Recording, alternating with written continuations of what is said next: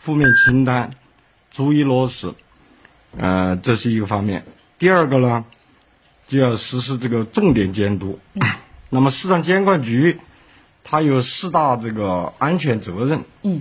那么食品的、药品的、质产品质量的、特种设备的、呃卫生防疫的等等这些东西，关系到国计民生，关系到这个经济这个平稳发展。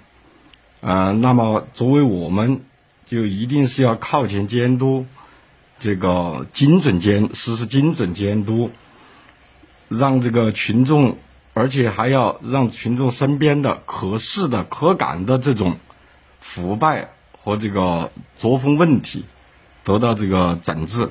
嗯，这是一个重点。还有一个呢，那么我们说要这个零容忍，这个。没有这个禁区的这个方式，嗯，换句话说，全面监督，全面监督这一点，党组和这个纪检组，呃，这个按照四者协同的这种机制，嗯，那么局里构建了这个机关纪委，我们的下属的事业单位、处室都有纪检委员，那么我们定期的这个纪检组、党组，这个和这个机关纪委以及。这纪检委员作为我们的一个探头，达到实现这个零这个这个没有这个误区、没有禁区这个全面的一个监督的方式。嗯。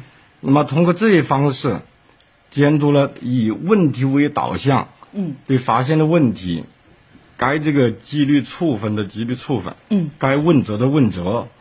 该移送的移送，这几年这个单位都有这些事事件这个发生，我们也进行了这个一级一规积极的处理。嗯，呃，主持人我说完了。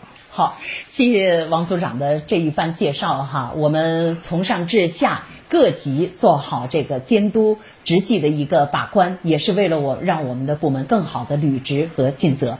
好，那市民朋友，今天我们成都面对面酌景清风看部门由成都市市场监管局和大家做互动交流的时段呢，就暂告一段落。欢迎您明天继续收听和收看。好，市民朋友，再会。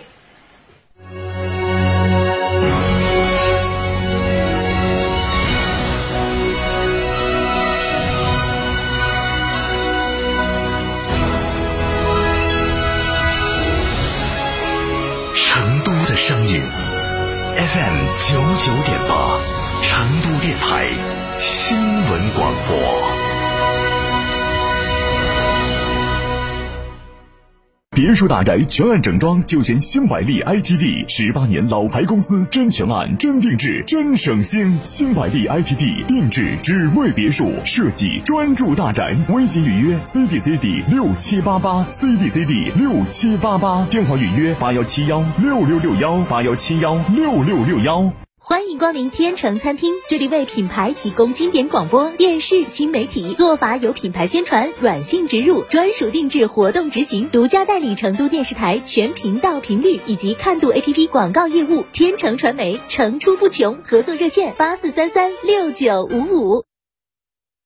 四川的朋友，大家好，我是黄渤，我是演员王迅。新冠病毒目前还在全球肆虐，抗疫成果来之不易。岁月静好，更需大家的努力。振兴中华，使命在肩，美好家园共同守护。少年强则国强，复兴中华重任在肩。新时代的青年需要豪情和担当，更需要强健的体魄来实现梦想。积极接种疫苗是抵御新冠病毒的最经济有效的手段。青年朋友们，每一个你，每一个我。接种疫苗，环环相扣，才能铸就健康的钢铁长城。让我们共同铸就免疫屏障，抵御病毒，强我中华。筑起免疫屏障，需要你的一臂之力。美丽家园，守护健康，打疫苗，我助一臂之力。九九八快讯。各位听众，上午好！北京时间的十一点零五分，欢迎您收听九九八快讯。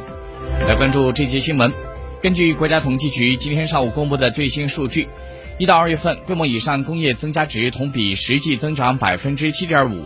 从环比来看，二月份规模以上工业增加值比上个月增长百分之零点三四。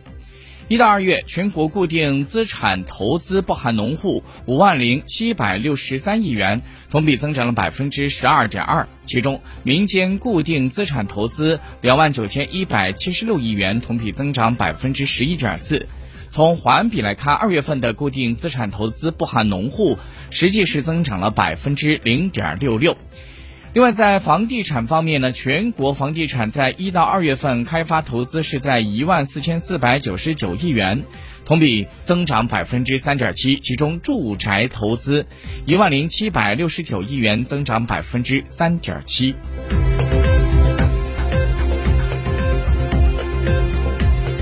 国家统计局新闻发言人傅林辉今天上午在新闻发布会上表示，我国消费市场的韧性足的特点是比较明显的，规模消费比较大，消费结构升级态势是没有改变。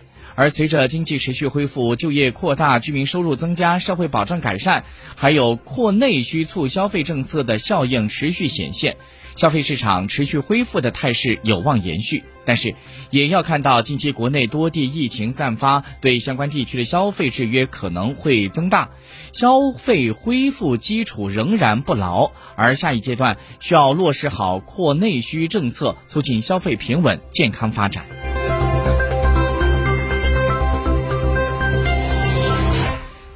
据吉林省卫生健康委的副主任张丽在今天上午举行的新闻发布会上表示，长春吉林定点和方舱医院建设快速推进，长春市和吉林市共完成了五家方舱医院的建设，在这里还包括了长春市一家、吉林市四家，腾空了七家医疗机构。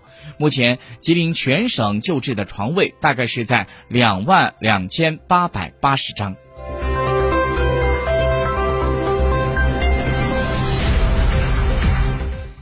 根据财联社消息，招商证券官微今天是发布了集中交易系统故障的情况说明。在三月十四号，招商证券集中交易回报系统出现了处理延迟等故障，导致部分客户没有能够及时收到成交回报信息，撤单交易受到影响。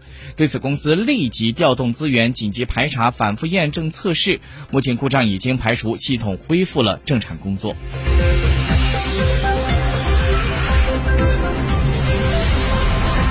关注一下国际消息。根据韩联社消息，韩国国防部的发言人，在今天上午表示，已经决定向乌克兰援助军事物资。据了解，这批物资不含杀伤性武器，具体的运输方案仍在协商。当地时间九号，俄罗斯的外交部发言人扎哈罗娃表示，俄罗斯已经通过驻俄罗斯。驻所在国大使馆向几个国家发出了通告，他们将为向乌克兰提供军事援助、武器和派遣雇佣兵这种行为要承担责任。韩国最新的疫情数据显示，韩国在今天新增了新冠肺炎确诊病例三十六万，新增死亡病例首次逼近了三百例。